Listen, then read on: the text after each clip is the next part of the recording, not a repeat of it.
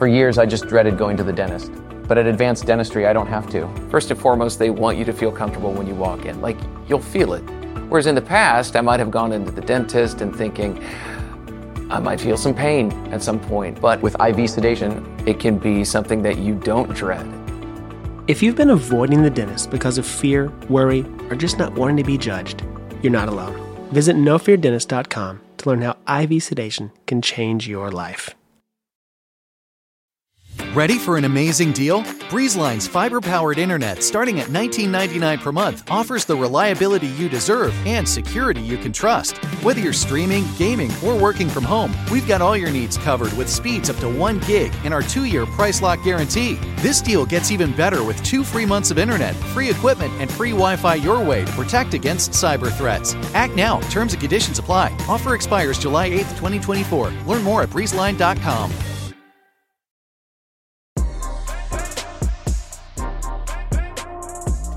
Hey, this is DeRay. I'm to Pod Save the People, and this is our last episode of 2023.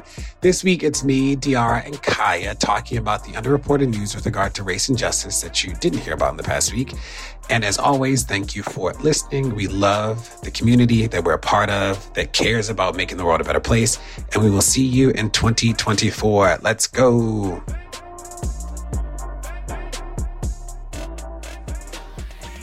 Family, welcome to another episode of Pod Save the People. I am De'Ara Balenger. You can find me on Instagram at De'Ara Balenger. I'm Kaya Henderson. You can find me on Twitter or X or whatever you want to call it these days at Henderson Kaya. And this is DeRay at DIY on Twitter. Well, we're going to kick off with this Pope Francis news. Pope Francis does it again. We love Pope Francis.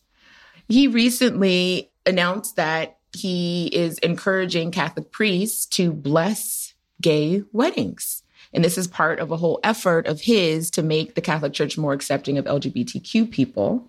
I grew up Catholic, but you know, grew up in DC Catholic. So we, you know, we black Catholic, went to St. Augustine Church, 14th and V Street. Mm-hmm.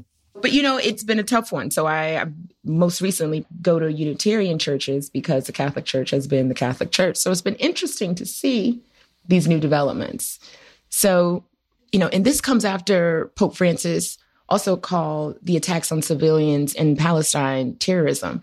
So, you know, he's just one after the other being on the right side of things. So, really interesting to see. And it will also be interesting to see the pushback. I, and, you know, the other thing that happened, I don't know if we talked about this on the pod or not, but there was, uh, I think, an archbishop out of Texas the Pope fired him, basically. He's like, oh, you're going to say all these things and, you know, be so counter to our values and our principles. You're fired.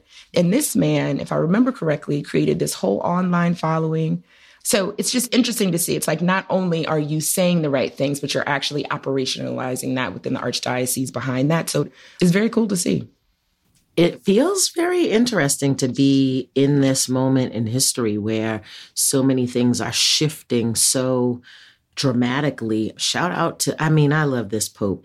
This Pope knows Jesus, and I can't say that other popes have, and I'm sure, you know, I'm about to cause a whole lot of trouble, but the demonstrable following of Christ, kindness to people, acceptance, forgiveness, love, like that is who this Pope is. And I just so appreciate him. And I think it also reminds us that, you know, sometimes we think, problems are intractable, institutions will never change, things will never move. We talk about the arc of history bending toward justice, but we think about it very slowly. And I feel blessed to be in a moment in history where we're seeing so many big societal shifts happen. Um, so this was a hopeful piece of news for me. I will say it's been interesting to see how the religious right thinks about the Pope, as this Pope is progressive, because they have used the Catholic Church's teachings to be unbelievably homophobic. We know the the history of the church is rooted in colonialism and the Crusades and a whole host of other things. And now that the Pope is like, hey y'all, you know, what's happening in in Palestine is terrorism and, you know, same sex marriage is okay and da da da it is a reminder that the religious right has always used religion as a political tool when it wants to. And that if you believe that the Pope is your guy, if he is the closest representative of God on earth, then you all would be making different choices right now when you think about certainly what's happening in Palestine or when you think about what's happening with homophobia and a host of other things. And so this just made reminded me of how loose people's religious beliefs are when they are progressive or challenged in these ways. Y'all, in other news, we wanted to highlight the fact that do y'all remember I guess it was a year ago at this point, but the six year old child that was in Virginia who shot his teacher. So, what's been happening is that his mother actually pleaded guilty to a state charge of felony child neglect in August and was sentenced last Friday to two years in prison. And so, what's interesting about this is that we're at what, over 100 school shootings historically? And I, I think this may be the first case where a parent of the student shooter was charged and sentenced and now will spend time in jail. And, you know, the differentiator here is that the mother of this child is Black. And so it's just an interesting take on what's going on with the rest of the parents in these school shootings. Just a, an interesting insight here. Yeah, I thought this was really, really, it struck me so clearly when I read this because we often talk about holding parents accountable when kids have access to guns. We talk about parental responsibility. Did the parents know? How did the kid get access to a gun and all of that?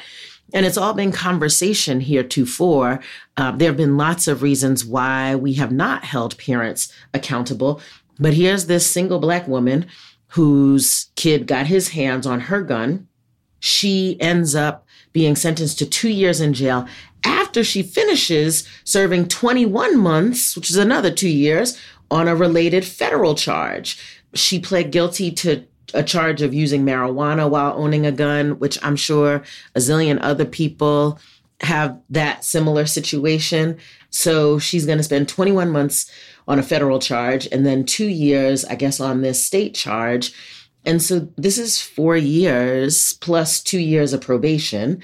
And somebody has to make it make sense to me why we are holding this lady accountable in different ways than we hold other parents whose children do equally horrible and even worse school shootings.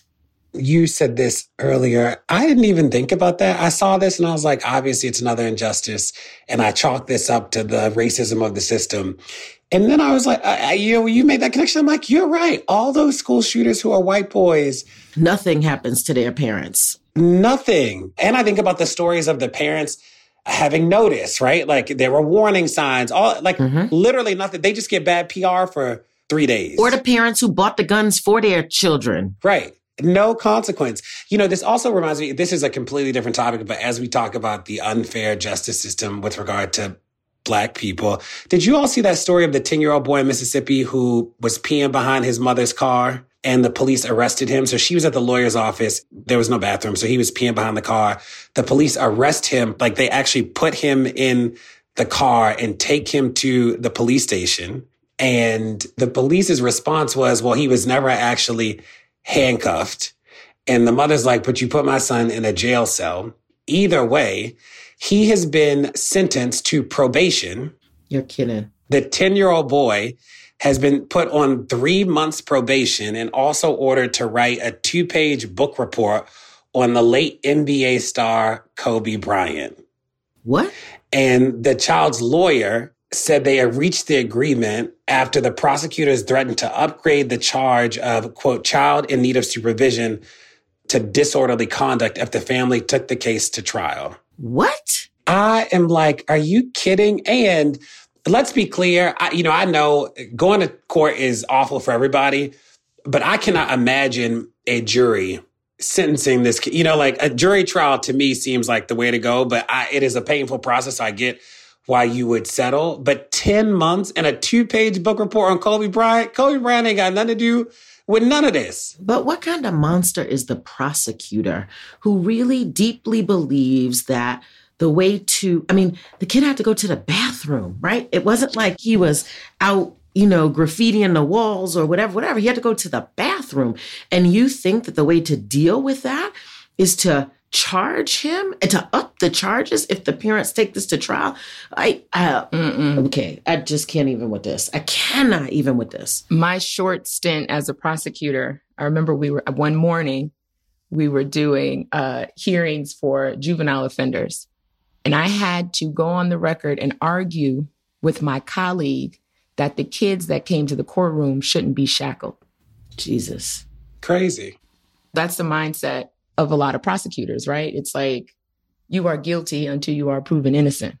And we're going to treat you as undignified as possible, even if you're a baby. Mm. And, you know, they can't even solve violent crimes. That part. But you busy worried about the little boy peeing. Like, come on. Don't go anywhere. More Pod Save the People's coming. 2024 is a huge, super high stakes election year, and there's so much to keep track of important voting deadlines, volunteer shifts, emergency therapy, and apparently you still have to go to work and stuff. That's why Crooked and Vote Save America created a 2024 planner to help you stay sane and organized next year. It's filled with important dates, much needed motivation, and fun stuff to keep you from losing your mind. Go get your planner right now at crooked.com slash store. Ashley's Memorial Day mattress sale is going on now. Save big on select adjustable mattress sets, up to $1,200 on Beautyrest Black, up to $800 on Purple, and up to $500 on Tempur-Pedic. Plus, get 72-month special financing with select in-store mattress purchases made with your Ashley Advantage Synchrony credit card between May 14th and June 3rd. Visit your local Ashley store or ashley.com for better sleep and savings. Only at Ashley. Subject to credit approval. Minimum monthly payments required. No minimum purchase required. See store for details. Here you are, BPMs high, sweat dripping, body moving, tongue panting. You're working hard, real hard, and you're thirsty. You need vitamins, nutrients for peak performance and energy. And your plants do too. Aw, I mean, just look at the little guy. Water soluble plant food from Miracle-Gro is full of essential nutrients. Just a little scoop into your watering can, and boom, instant feeding and bigger, more beautiful plants. It's kind of like a sports drink for your plants. You may have to suffer from heat, but your plants do not. Silence is golden, especially when it comes to brakes. That's why Napa Silent Guard are built to be one of the smoothest and most quiet brakes on the market. Made with fiber reinforced shims that eliminate noise for the life of the pad, rubber coated hardware for a better fit, and quality design that meets and exceeds OE performance. Silent Guard brakes deliver the stopping power drivers demand. Available now at Napa locations nationwide. Napa!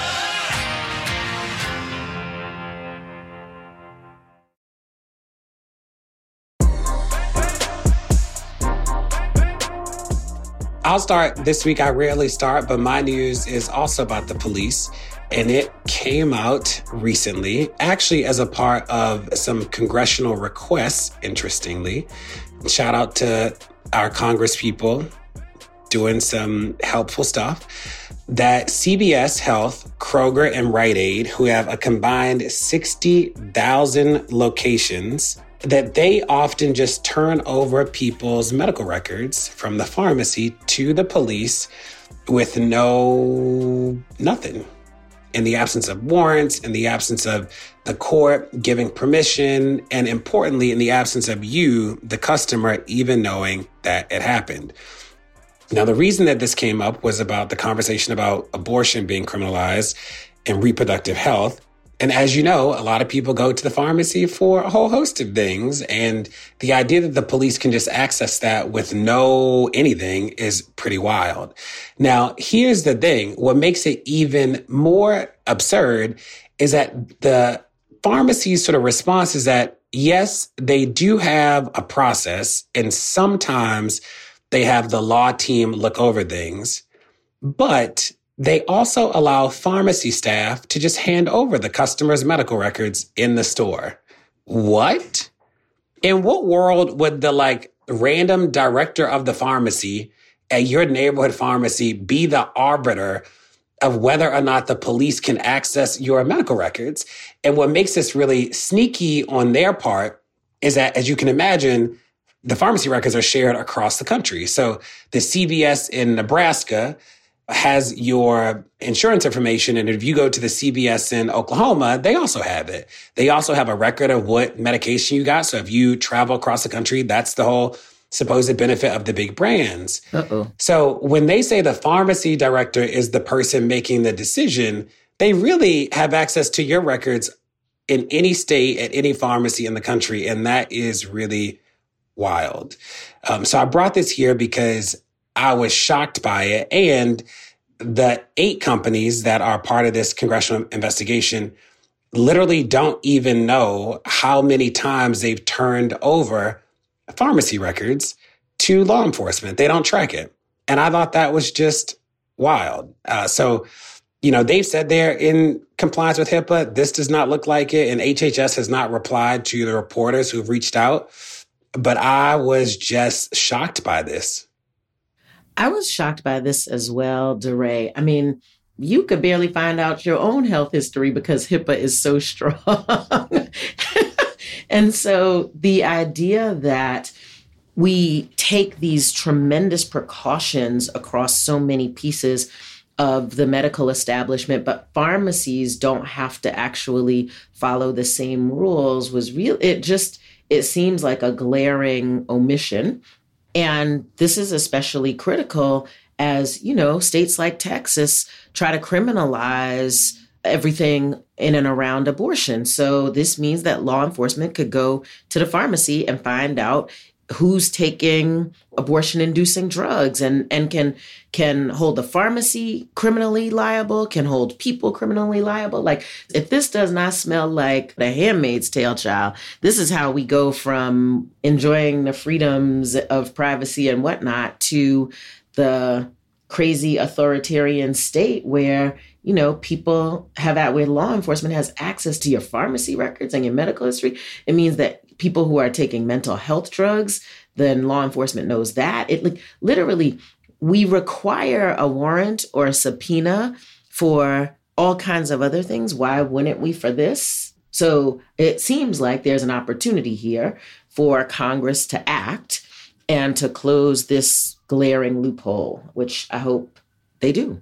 Absolutely. And I think it's also interesting to, you know, what is Becerra's response going to be, who leads HHS? Again, making sure, you know, this has been my thing recently about like cabinet level folks, people in the National Security Council. Like, our administration is not just the president. And I know we always go to the president and, you know, he should be doing this and he should be doing that. But we have a whole federal government of individuals who have pledged to serve the people. And so I think part of this is like, what is Becerra going to do? Congress has written him a letter and so if I were on his staff, I'd be getting all my, listen, doing a document pull to make sure that we can get whatever we need to get.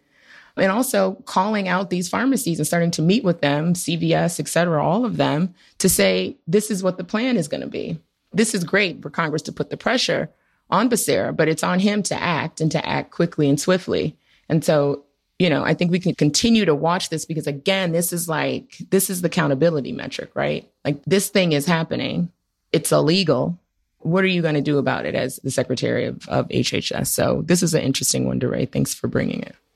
My news this week is for all of the people who think that we live in a post-racial society, but really for all of the people who think that there is no such thing as systemic racism alive and well, kicking friends at Navy Federal Credit Union and credit unions and banks all over the country. Navy Federal Credit Union is the largest credit union in the United States. It has 13 million members. It was founded to serve military families and veteran families. But it has more than $165 billion in assets, largest credit union in the United States. It also has the widest disparity in mortgage approval rates between white and black borrowers of any major lender in the United States, according to a statistical analysis by CNN. Shout out to CNN for digging in the files, for accessing data that is publicly available and using it to figure out exactly what's going on in the world.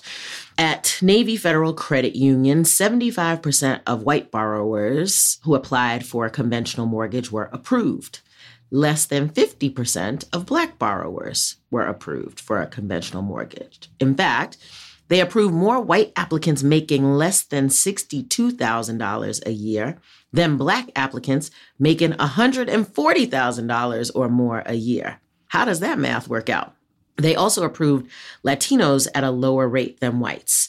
Experts say that while this is particularly egregious at Navy Federal, these disparities are actually an example of a larger national problem. So the gap between white and black approval rates have grown significantly in recent years, not just at Navy Federal, but amongst all lenders. The gap in homeownership between white and black Americans is larger today than it was before the civil rights era um, when we put fair housing practices in place. And as you know, home ownership is a key driver of, or the lack of home ownership or the disparities in home ownership are a key driver of wealth disparities between Black and white families in the United States.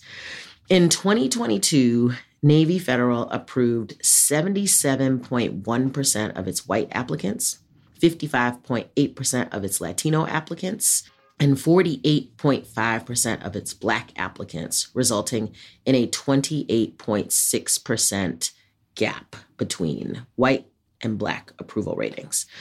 Um, for a little comparison, let's scooch around to some of the other banks. At Wells Fargo, there is a 19.5 percentage point gap between white applications and black applications being approved. At US Bank, there is a 10 point gap. And at Bank of America, there is a 3.5 point gap.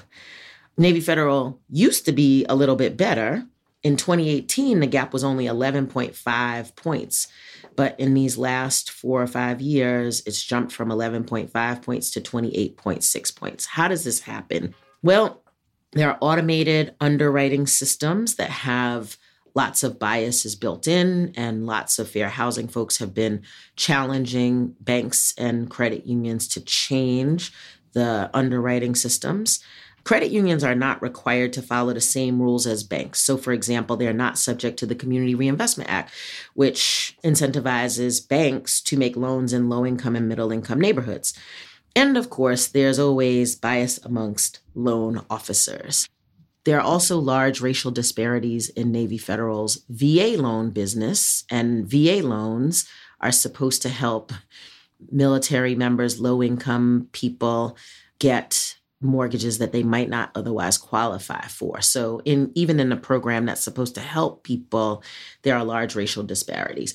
Add this to our history of redlining and lending discrimination in our country and you understand why it is really hard for black people to buy homes. They highlight a couple of applicants who literally were denied by a Navy Federal, longtime customers of Navy Federal people with good credit scores, people with good jobs and good salaries. And literally two weeks later, they are approved by another bank without any problem. And so, this is for all of the people who want us all to pull ourselves up by our bootstraps. This is where we recognize that there are built in biases in the systems that engineer economic wealth and mobility in this country. And I just brought it here to remind you if you thought it was over, it ain't over. Well, you know what I like to do when I hear these things? I like to take it to the top. So I'm already online, Kaya, looking at the board of directors for this here bank. Of course you are. Of and course you, are. you know when you look up the board of directors and they don't have photos, you can always assume that everybody's white. But just to make sure that is accurate, I've just been popping all these little names into Google. And what am I finding? white, white, white. So I think part of this is the leadership of this bank who when you get on a board of directors, or particularly like a local bank or a credit union, where the whole point of those banks is actually to get people in homes and to help people start their business. Like that is the point. And so when you get onto these boards, like that's what you're empowered to do. How are we going to prioritize who? Which communities are we going to prioritize? Which communities are we going to lock out? And so I'm going to hold the board of directors responsible at this bank, who are all, by the looks of it, except for Miss Mary McDuffie, are retired military folks, which makes it even more painful for me, quite honestly. But yeah, Kai, this is just one of those things where I'm, I just, I don't know how people can sleep at night knowing that this is happening to folks who are doing, you know, and I hate to put it in, in this type of paradigm, but who are doing all the right things. and just trying to put their family in a home or just trying to start a business. And it just makes me think maybe, you know, how can we invest more in black banks or what's the solution here? Because this is just so widespread. It just seems so hard to attack it and solve for it. Just like UDR, I was looking at the membership and it does look like Annie Andrews. Oh, which one? Is a black woman. She's the only black person on the board, it appears, which doesn't make this better. So I didn't know anything about this credit union until this news broke. But remember, y'all, that this is the government, that this was started as a credit union just for the Navy. The Department of Defense is like the backer of this. President Roosevelt passed the Federal Credit Union Act, which became the basis for the credit union and essentially all the ones that come afterwards that made this one a real thing. And it was chartered as the Navy Department Employees Federal Credit Union. It is now called the Navy Federal Credit Union, but remember, this is the government. So let me tell you who the membership is. It is all DOD uniform personnel, reservists, Coast Guard, National Guard, everybody in the Department of Defense candidate program, all current and retired civilian employees of the Department of Defense, any government employee assigned to a Department of Defense installation, DoD contractors assigned to government installations, employees of the credit union, family members of any of the people I named above, and then anybody who was honorably discharged and is a veteran. The government is doing this to people. So often people are like, you know, you know, private companies did it. You're like, nope, the government strikes again. That even when black people had the money, even when black people followed the process, the structure is racist. And I do think that that becomes like the axis by which, as an organizer, we have to help people understand that, like, just like Kai said, you know, people try to do a lot of personal blame, right? They didn't work hard enough. They didn't do the process. Pull yourself up by your bootstrap. It's like you can pull as hard as you want. And when the system's racist, it actually does not change the outcome. Don't go anywhere. More Pod Save the People's coming. Sofas, recliners, love seats, everything is better in leather. Discover the new leather collection at Ashley, where bold meets durable. And wait a minute, who's been finger painting on the couch again? That's okay. Leather is easy to clean. The new leather collection at Ashley is built with the durability you need for the whole family. Yes, pets too. Luxury is meant to be livable. Shop chairs starting at $499.99 and sofas at $599.99. Ashley, for the love of home. Your home is your place of peace. It's clean, it's welcoming. Ah. And it's definitely not crawling with invading insects if you use Ortho Home Defense Max. Use it indoors on non porous surfaces to treat and prevent cockroaches, spiders, and ants for up to 12 months. So your home can stay your place of peace, your work from home office, and your family's headquarters. Kill bugs inside, keep bugs outside, and love your home. Visit ortho.com for more. Are you annoyingly inattentive? Do you watch a movie and then ask a zillion questions because you weren't paying attention? Do people ask, How do you sleep at night? Then you should get a mattress from Mattress Firm. They can help anyone sleep.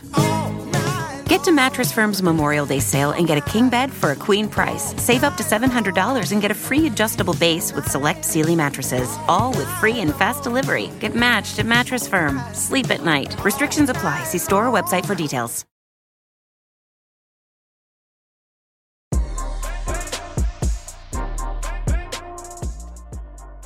Well, speaking of governments, Charles Blow wrote this op-ed for the New York Times that I really resonated with me, and it's it's called America's Thirst for Authoritarianism. And his whole theory is that authoritarianism is on the rise, um, and of course, the United States is part of that. And in fact, he wrote about this 2000 and this report from last year from the International Institute for Democracy and Electoral Assistance which found over the past six years, the number of countries moving toward authoritarianism is more than double the number moving towards democracy. And that nearly half of the 173 countries assessed were experiencing declines in at least one metric of democracy, which it's just, I like to think about what's been happening in this country over the last several years to like think about it at a macro level and also to think about the impact that pluralism and authoritarianism here in the United States is having on the rest of the world, right? Like in Chile, for example, a very conservative, extreme person just became the president of Chile, right? So this is happening everywhere. And we've seen this, whether it's in England or or even in Spain, there's a new, you know, there's really a rise on the right with extremists. But so all that to say, his whole position is that, well, it's, it's really a question. It's like, is it, is it Biden not being popular to a lot of folks in our country because he's not authoritarian, meaning he's not just going to rip through our bureaucracy to push his agenda as a Donald Trump would. So, do people lose confidence in him because of that? Right. So, talks a bit about that, which I think is really an interesting paradigm to look at this through. And then he really ties it to voting and how folks, particularly given the last couple months, how folks are saying they're not going to vote for Joe Biden based off of a character issue, a dislike, a single policy choice, and how doing that really is what puts our democracy into a tailspin because your vote means so much more than a single issue or a single person. And so I just want to read some of these things because I liked it a lot. He says, and there are too many who think that a vote should be withheld from a more preferable candidate as punishment for not delivering every single thing on their wish list. That choosing not to vote at all is a sensible act of political protest rather than a relinquishing of control to others. Abstinence doesn't empower, it neuters. If you want a democracy to thrive, the idea that voting is a choice is itself an illusion. Voting is about survival, and survival isn't a choice, it's an imperative, it's an instinct. And so I just wanted to bring that to the pod and I, I talked about it on socials a little bit this week, just because we keep talking about not voting and not voting for Biden uh, and boycotting Biden. And I'm just like, I understand and I'm compassionate to all the reasons why and like how we got to that point, but it's not going to help us if we do not vote. So, read this, wanted to share it. It really resonated with me. So, that's where I'm at. Let me just say, um, I really like Charles Blow, and I think he is so wrong here that I was stunned by this piece, actually. a little rock'em sock'em action. I like it. And like really disappointed in him for writing this.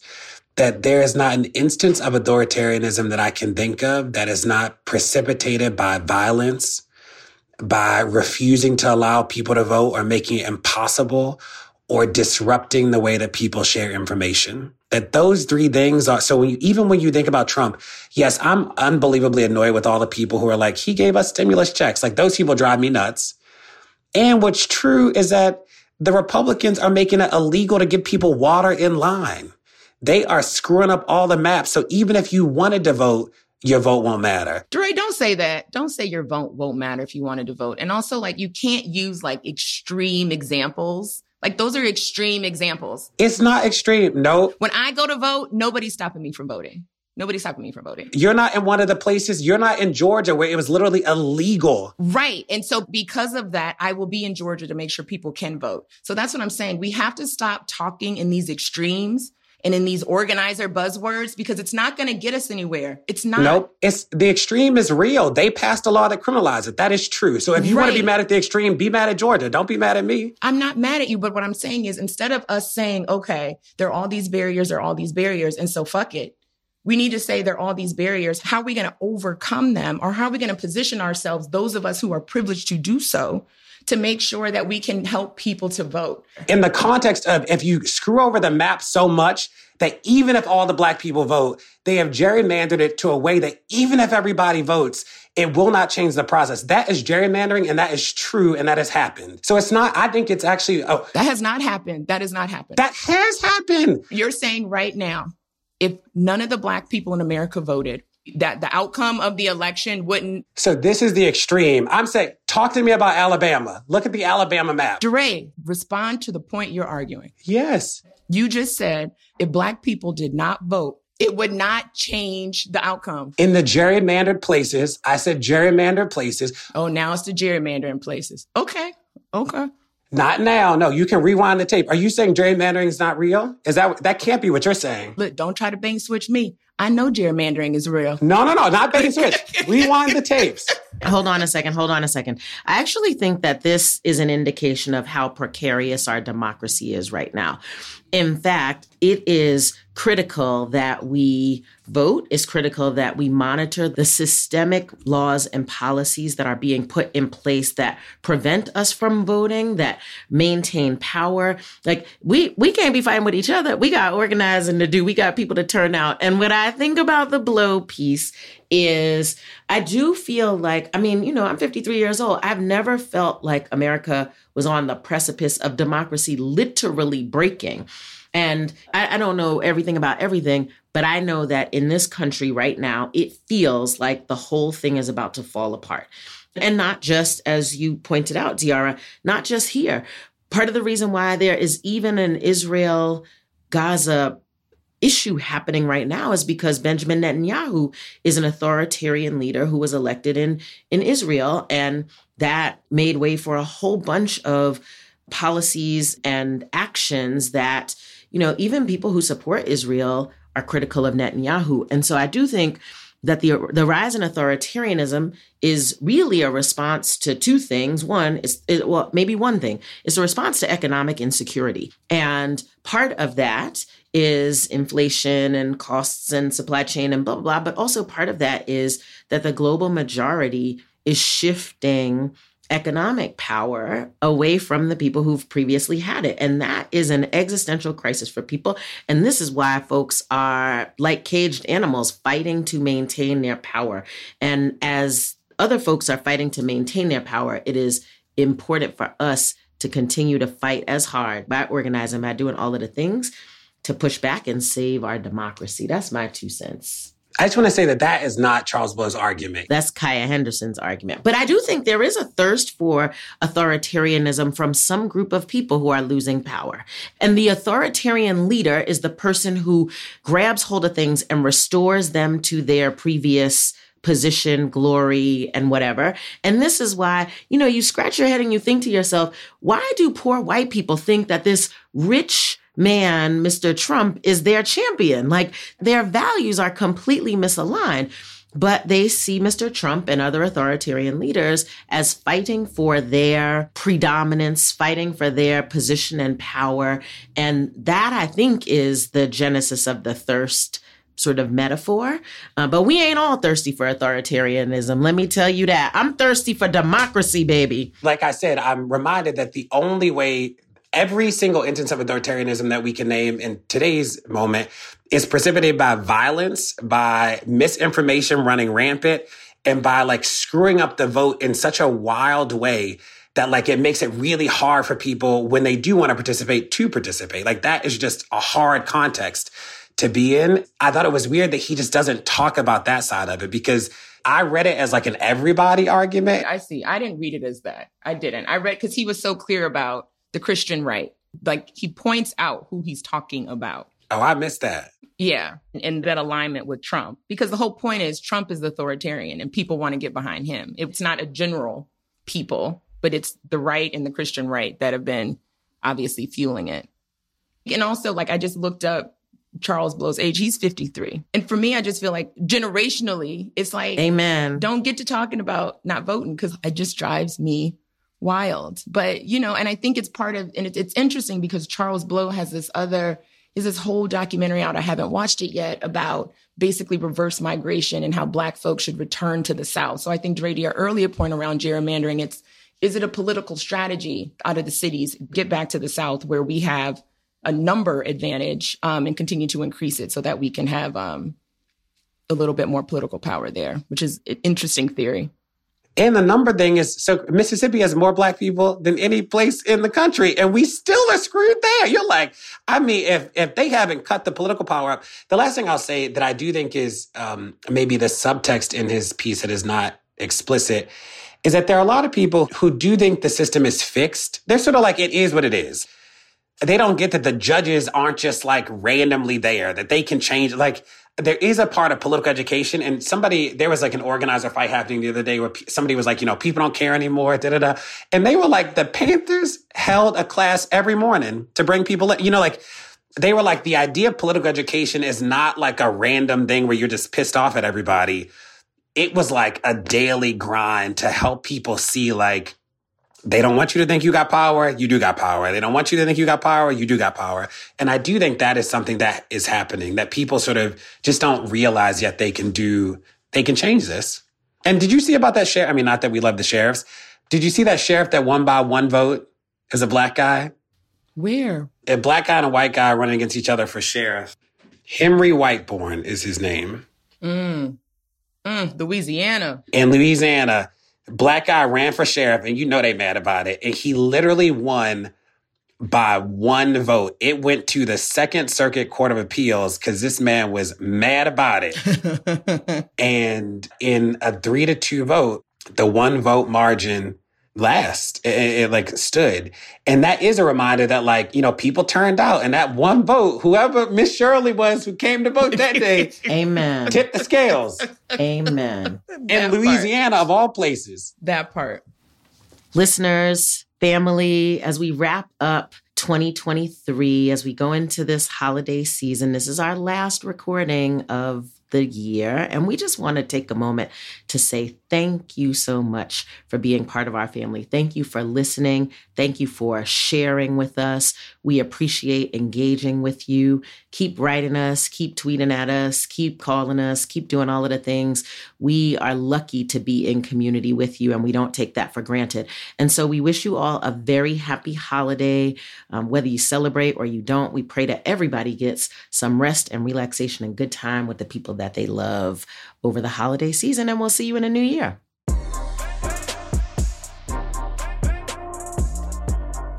Well, that's it. Thanks so much for tuning in to Save the People this week. Don't forget to follow us at Crooked Media on Instagram, Twitter, and TikTok. And if you enjoyed this episode of Pod Save the People, consider dropping us a review on your favorite podcast app. And we'll see you next week. Pod Save the People is a production of Crooked Media. It's produced by AJ Moultrie and mixed by Vasilis Fotopoulos. Executive produced by me, and special thanks to our weekly contributors, Kaya Henderson, De'Ara Balenger, and Myles E. Johnson.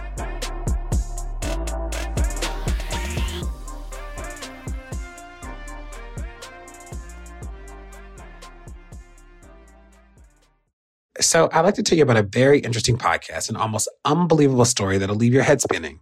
It's called Dossier 2 The Secret Biggie FBI Files. We all think we know about the murder of hip hop icon Biggie. But this podcast reveals facts about the murder that are still widely unknown and even calls out the real murderers and the murder's ensuing cover up. FBI agent Phil Carson, who was on the case, has held onto a secret for 15 years, which will prove for the final time there was a cover up of the murder of hip hop superstar, the notorious B.I.G., by the officials at the LAPD. Agent Carson is talking, and journalist and host Don Sikorsky has a secret FBI files to prove it. This groundbreaking podcast spans 20 years inside the underbelly of crime and the dark forces of the LAPD that used power and influence to hide the evidence and facts and actually orchestrated the murder of Biggie Smalls. Check it out. Dossier 2, The Secret Biggie FBI Files, wherever you listen to podcasts.